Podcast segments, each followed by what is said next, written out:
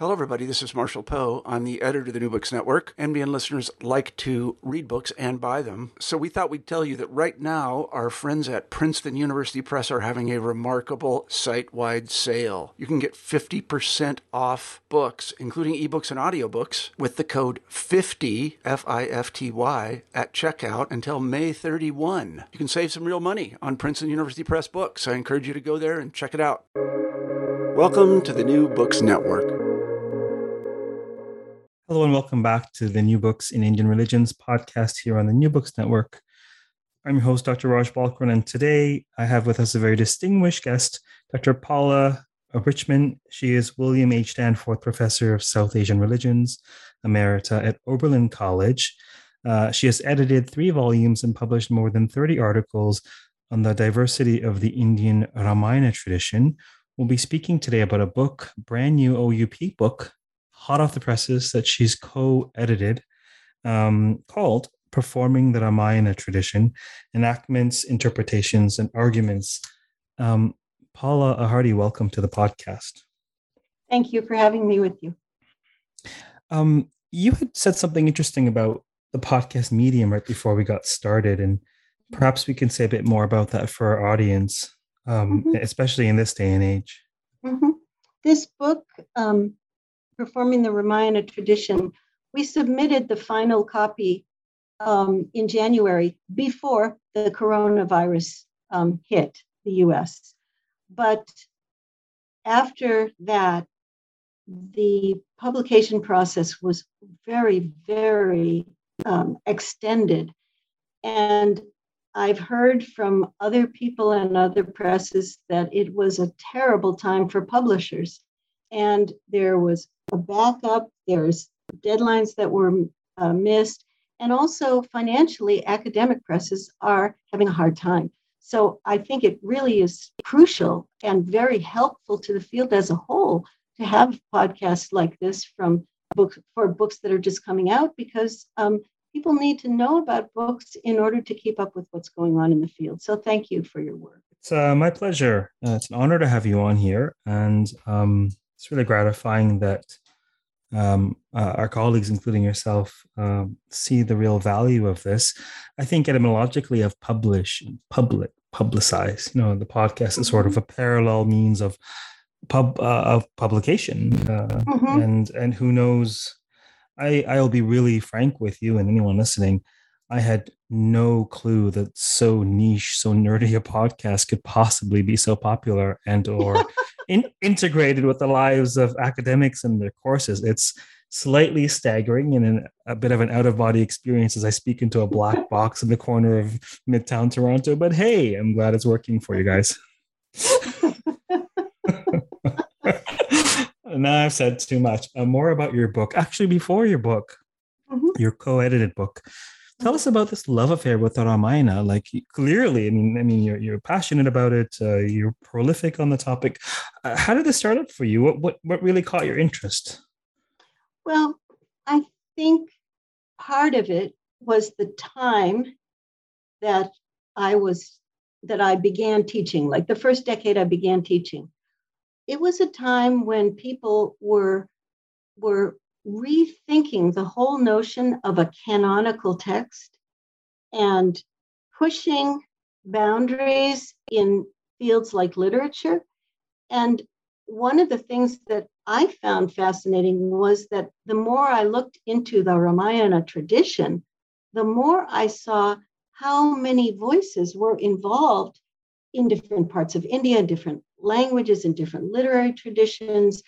And how, in a sense, that tradition was so all encompassing that it was, in a way, a kind of a model for how a narrative tradition could be one that could mean different things to different people at different times in different communities. Yeah, it's a captivating text. Um, just uh, at the right time, I happened to do a, I think it was a, a, a senior undergrad course on the on the the Valmiki Ramayana in my senior year, and then it really it just gripped me. I was just fascinated by this Rama being celebrated for you know abandoning his kingdom in a time of need and causing so much suffering. I just I couldn't. I, I, there was something there that I need to figure out. So the Ramayana actually ended up seducing me into a master's at the University of Toronto. Um, uh, this was probably I finished in 2010, I believe.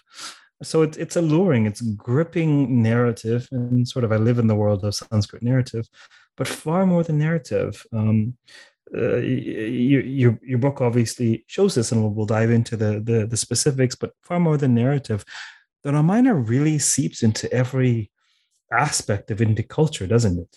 Yes, yes. It's in proverbs. It's in jokes. It's in allusions. Uh, you know, it just you'd be so amazed to see where it turns up if you are observant. Mm-hmm. How did this how did this um, project on uh, performance traditions arise? Well, uh, basically, in t- 2011, I was invited to attend the third Ramayana Festival at the Adishakti Laboratory for Theater Arts and Research. That's in Puducherry, or also known as Pondicherry. And I was um, delighted when I saw the lineup of performances. It, for a person like me, it was like suddenly being reborn in paradise because there were troops from all over India, you know, all the way from Assam to Kerala. And they were all, um, you know, ones that I'd read about, but never actually seen in performance. So I readily accepted the invitation and I was not disappointed. Now, the thing that made this this notion of collaborating exciting for me was that I was much more um, involved with the textual tradition, although I had begun to study certain uh, plays that were uh, intriguing to me. But um, and the co-director of the festival was Professor Rustom Bharucha, who was at that time teaching at JNU Nehru University in Delhi, uh, in um, in performance studies and theater. I wanted to find out how he responded to this material. Um, and he wanted to find out why I was so intrigued by little um, little changes in plot or different ways of turning stories, moving incidents around, and suddenly they came out differently. So um, we we really were not just two people collaborating. We we made a connection between two academic disciplines of training.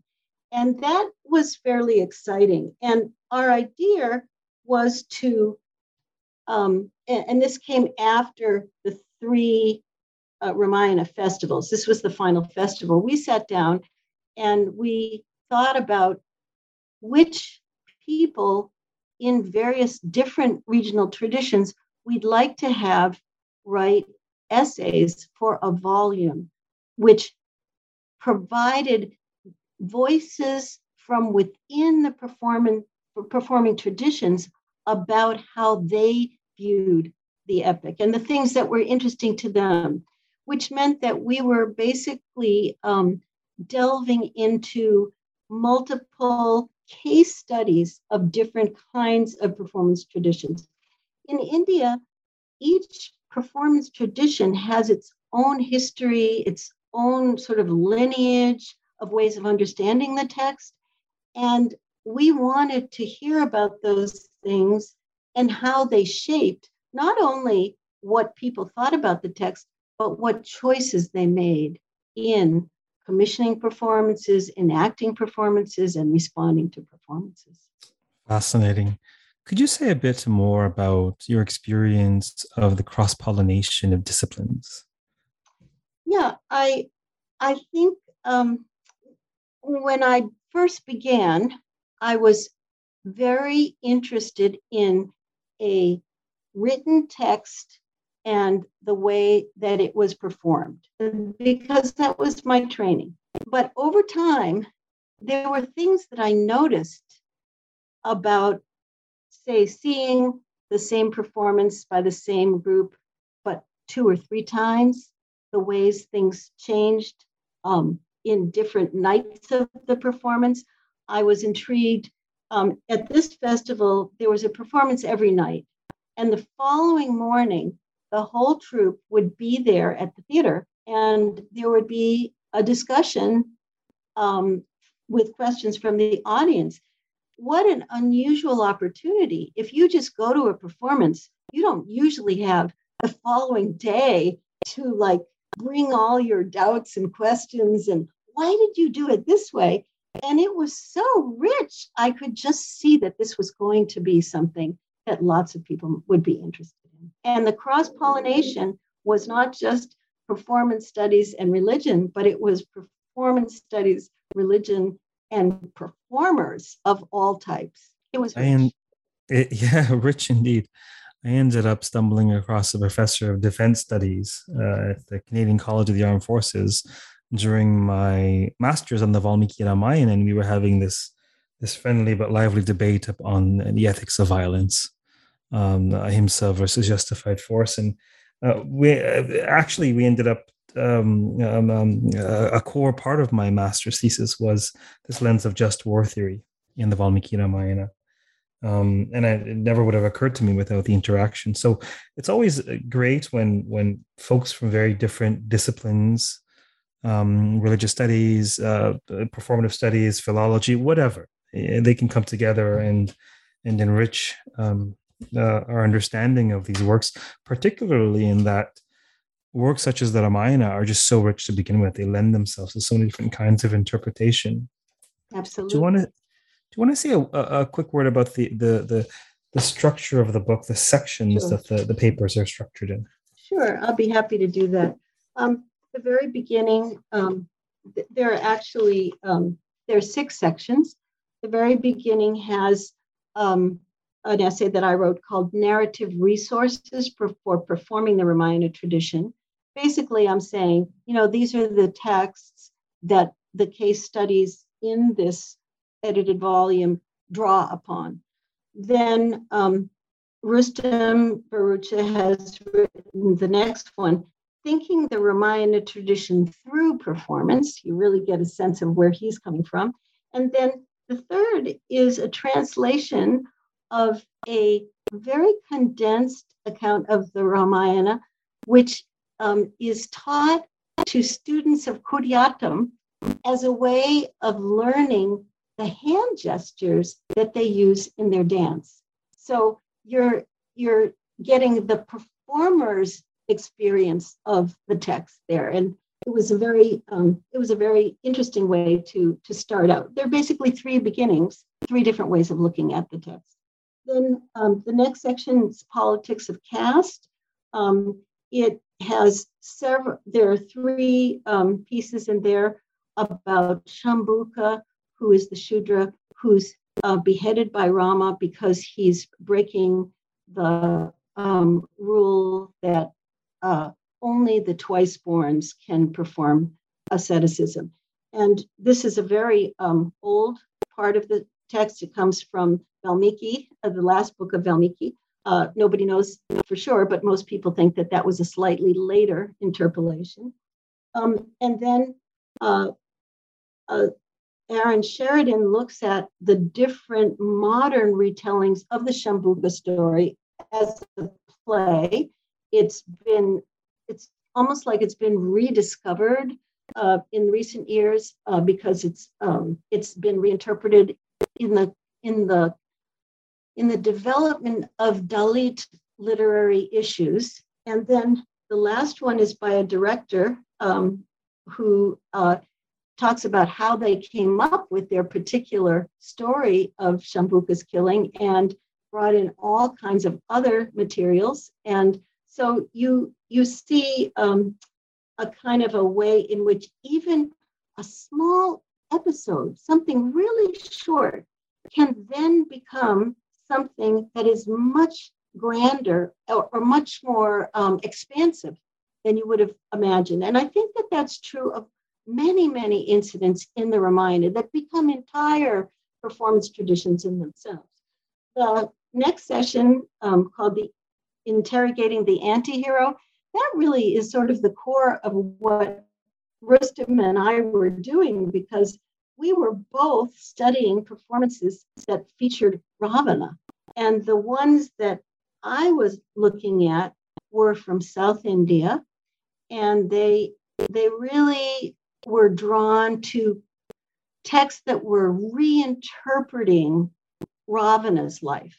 In one of, of the uh, plays that I looked at, it shows how Ravana was actually uh, from a very marginalized background, and his his mother um, was so um, uh, she was so sad that her son was the son of a second wife and therefore would have no opportunity to succeed in life. And yet, the half brother by the first wife was getting all of the money and the prestige, and he became the god of wealth.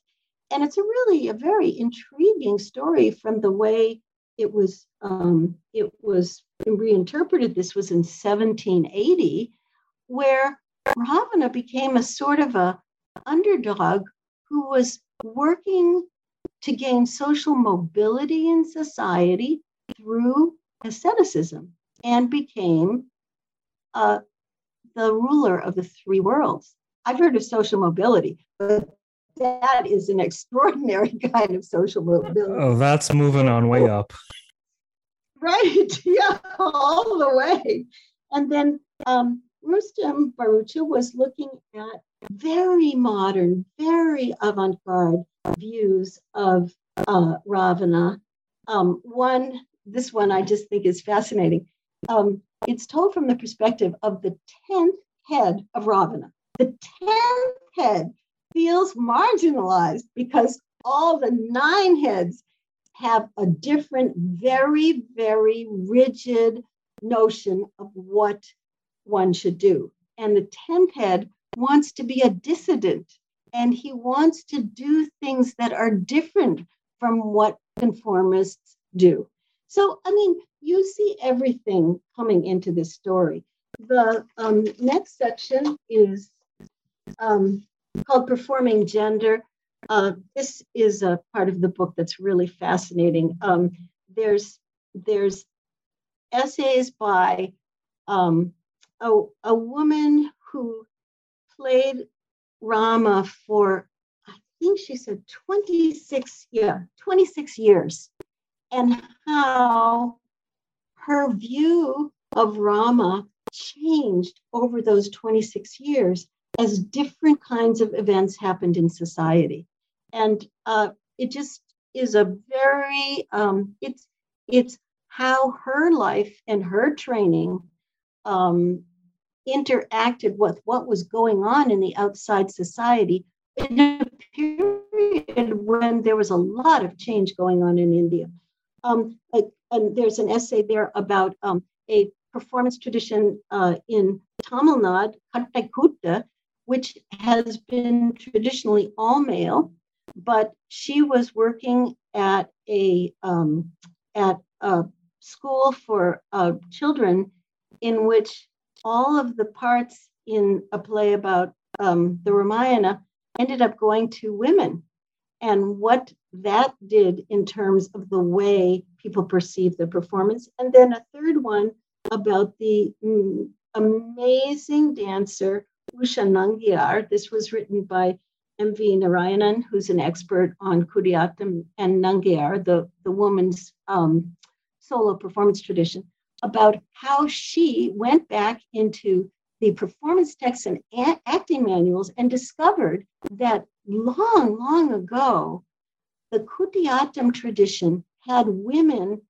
performing in the plays, and also the women would perform small solos that told the lives of the women that were acting in the not the the women the characters that were in that play. So, for example, she actually revived performances that hadn't been performed in over 100 years. And so I, I think that performing gender uh, is really an example of a place where we found a wide variety of reinterpretations of the epic going on. The next um, section uh, is called Interviews and Arguments. It reminds me a little bit of this podcast because it's mostly us talking to various different people about their experiences in enacting certain um, certain episodes from the play. And my favorite essay is the last one in that section called "Performing the Argument." Imagine this: imagine that you uh, live in Karnataka and that you are deeply immersed in the the tradition of narrative and Puranic storytelling. This particular form of performance called um, Talamaddale uh, is actually a form of debate in which two people are assigned characters from the play and they have to debate with each other and try and prove each other wrong. And what's fascinating about this format, and you could see that this was very much a orally, it was a form of verbal art. Uh, they come to the venue, and only when they arrive at the place where they're going to perform are they told which episode from the Ramayana they will be dealing with and which role they're assigned to play. And then they have to argue with each other, they have to um, debate, they have to refer to all kinds of, you know, um, famous quotes, other other um, great thinkers. And one night, there's a there's a case of one man who was so well trained that one night he played Ravana, and everybody said, "Oh my God, Ravana is the real hero of this story." The next night he played Rama, and that night, everyone said, Oh my God, Rama is the only one who's really understanding the nature of reality. So I just had never come across anything like that. And it's really an amazing performance tradition. Um, and then the last one is more about um, everyday life and performance. One, um, one of the essays in that um, talks mainly about um, everybody, well, there's so many people who have studied the Ram Leela of Ramnagar. It's probably one of the most famous performances in the world. But he decided to, to look at it from a new perspective. Most people look at how do the performers perform the episodes. But what he asked was, what's happening when there aren't performances going on? They're waiting for the next scene, they're moving to the next place, or they have to be there for an early morning uh, performance. So they stay at the site all night and, you know, cook, eat dinner, listen to, um, you know, music, stuff like that. What is the other part of the Ram Leela, the one that you never heard about until now, if you didn't attend? and then some reflections on the Ramayana um, by Rustom Bharucha at the end. So I want to make it clear that this is not a book that makes any universal claims about all performance traditions.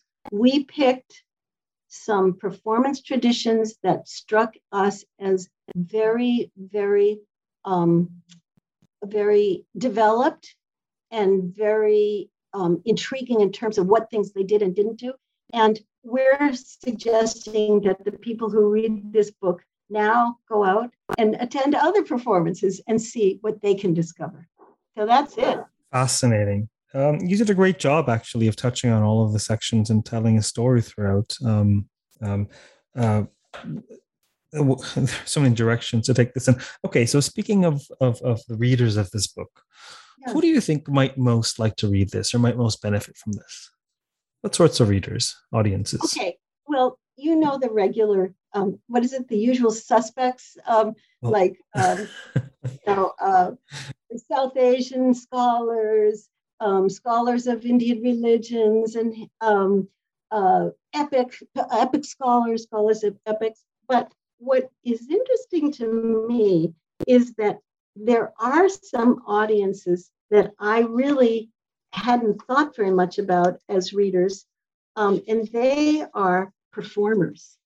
Um, I've had people who uh, who want to know. Uh, well, let me give some. Examples. I've had a dancer who called me up and said, I want to know how I can do a Ramayana performance that takes into account more than just the usual interpretations of the story.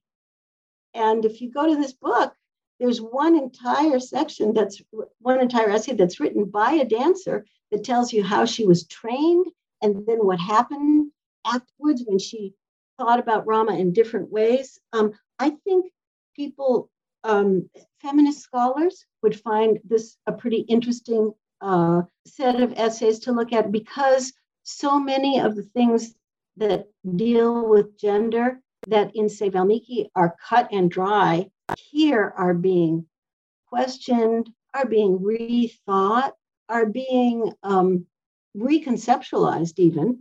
Um, also, um, I, I think one of the things that I found intriguing about the essays was that there's a lot more attention to music um, in performance. Uh, it, music in performance is not a topic that has been uh, well researched in the sense that it's music can have such an effect in a performance. Um, it can set a mood. It can actually, in some cases, it it fills in the story. Um, I'm thinking about again this this fascinating Talamaddale tradition of debate. The only thing that people have that's set uh, before they start is there is for every one of these episodes that's performed and debated, there's a set of songs that have been written. The vocalist goes to the set, and again, he doesn't know what play it is until he gets to the site. He thinks through the set of songs that are dealing with this uh, episode, and he is the one who chooses the ones that he's going to sing for this performance. And then the players they have to, once the song is over, there's lots of songs, it goes song, dialogue, song, dialogue. Once the song is over, the performers have to pick something, either a theme or a word or a phrase from the song, and use it as a start of a debate. So they have to choose from the song. And so this is a performance where I would say there's three people or three kinds of people making choices. The patron makes a choice, each of the actors makes a choice, and the musician makes a choice. So that is a very collaborative form of performance. So, um, and then um, there's another reader. This is one of my all time favorite kinds of readers. I call it the smart non specialist who enjoys encountering new fields of thought. And a lifelong learner lifelong learners. Um, that was what I loved about my experience being a teacher at Oberlin. I would have these people who were math majors, and in their last semester, they would take a course on Indian religions. They asked such interesting questions, you know, questions that weren't raised by anybody in the field. So um, I, I, I wrote that, I wrote the part of the book that I wrote. I wrote it so that I gave enough background so that my students could understand it and be interested in. So I hope oh. many people read it. Oh, that's great. That's that's a really rich and thoughtful response. Um, I uh, the one of the uh, areas that I've worked in is continuing studies. I was at continuing studies at the University of Toronto, um, uh-huh. 2010 to about 2018, officially 2020, uh-huh. and and similarly, you'd have folks who have some knowledge in the particular subject area. For me, was comparative religion that I thought that uh-huh. I taught there. Uh, and sometimes folks who were coming from a completely different discipline but always wanted to know something about um, religion or Hinduism or or whatever it was, and those out of the box questions fascinating. they're like yes, because they they force you to uh, to see it anew, right? They force you to just land here from a, from, from from Mars and, and remove your helmet and be like, what is this that's happening here? yes, indeed. Um, certainly, the implications of each uh, contribution of each paper uh, they're varied and they're vast, pertaining to to to to caste and gender and performance issues and all that. Um, what would you say some perhaps uh, broad themes are, or or uh, uh, otherwise put, what would you say is the the, the the the general takeaways or sort of contribution to scholarship? How would you how would you talk about the volume as a whole? Hmm. You know, that's a very hard question in an edited volume because it's sort of more than the sum of its parts. Um, uh, let me let me try to answer that question by just giving a few observations and and uh, by no means is this um, is, is this the only way to look at it but um, i guess uh, I'd like to start by saying that there's a difference between um, a bunch of papers that are published in the same book and a set of essays that that give different that focus on different aspects of the same issues.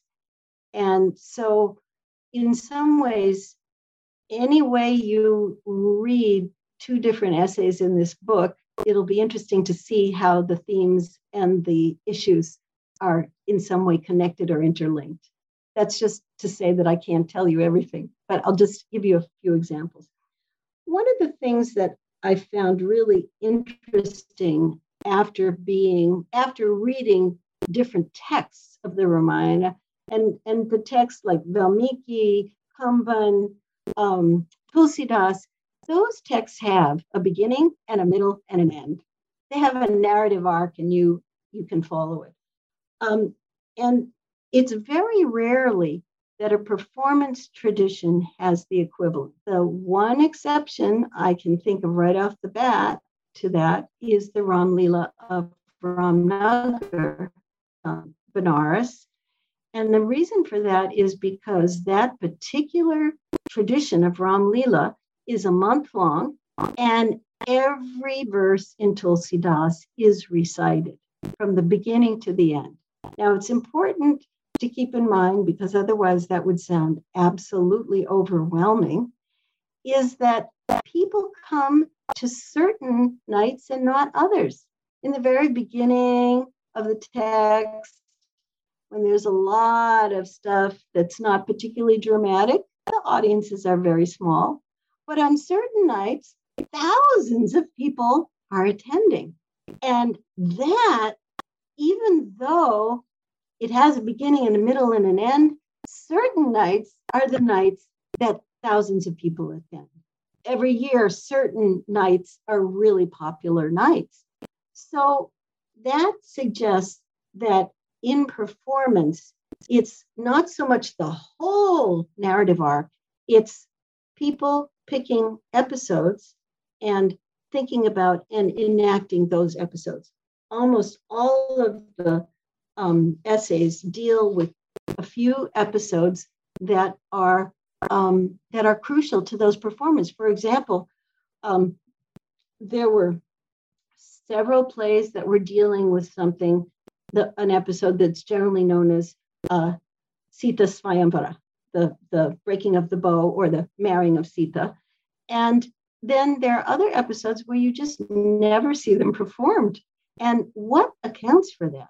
Um, some of the essays talk about why certain episodes seem so important to them. And um, so that's one thing that it is much more of an episodic um, endeavor than I would have imagined beforehand. The image of, um, of sampling from a buffet comes to mind rather than sort exactly. of a seven course meal. Yeah, yeah, you can't eat everything. So you sample. And certain items on any buffet are going to be more popular than others. to be to be savored, no doubt. exactly, exactly. And that really fits, that image fits. Um, I would even add something else the people who come to that buffet are foodies and they really come to see what is going to be tasted that night. How can people do it in an especially wonderful way? So Okay, what other uh, things? Um, I would say that the theatrical tradition determines a lot more about the play or the or the drama than I would have suspected beforehand. And I'll give you an example. Um, Bhava has a play called Uttara Ramacharita, which is about the later days of Rama. Now, it's in a form of Sanskrit drama where there has to be a happy ending. Now, generally, in many Ramayanas, there is not a happy ending because Sita is banished to the forest and she raises her sons. And then later on, she goes back to her mother. But since there can't be an unhappy ending, in that play, Rama and Sita are reconciled and back in love at the end. It's it's uh, the effect of the conventions of that particular kind of genre. Another um, example is in the Uday Shankar Indian uh, India Culture Center performances. It is not the case that most of the performers are men or all of the performers are men. In other um, kinds of performances in India, it's only been men who were in troupes, traveling troupes that uh, moved around and performed. And those troupes had uh, men who were um, who were specialists in performing the roles of women. But this more modern dance style of Uday Shankar, they taught two different kinds of movements to all of the students. First, they taught the male movements, which were based on Kathakali, and then to all of the students, they taught um, Manipuri styles, Bharatanatyam and Kathak, which were female movements. Now, if you played the role of Rama, it didn't matter if you were not a man. It only mattered if you knew the masculine movements that were the basis of that tradition. So, uh, again, I think uh, I learned a lot more about how a particular tradition of theater can shape um, what you see of the Ramayana. Um, and then I just like to say one other thing um, that I noticed, which is um, there's an awful lot of emphasis in the transmission of a, of a theatrical tradition on the guru who passes down the particular way that those performers perform. It's, you know, it's not, it's not some independent genius uh, who comes out of nowhere and says, I have a totally new way to perform the Ramayana. That's more parampara. Yes, exactly. The parampara. And some of those people are uh, like if you sit around with a bunch of performers and you ask them, what effect did Ammannur Madhava Chakyar have on your performance? You could be there for two hours. They would they would recall for you conversations that they had with him and how they do their performance today, even though it's been years since that person was alive. So fascinating. Thank you for indulging my question. Because on the one hand, of course, this is a book about the Ramayana, uh, um, um, um, performing the Ramayana. Uh, on the other hand, it's a book that shows uh, um, um, the utter diversity of that, yes. and and it, it, it's it, there is both a centrifugal and centripetal thrust to the book because you what you're trying what you're trying to show is the utter diversity of performances of whatever this thing called the Ramayana is.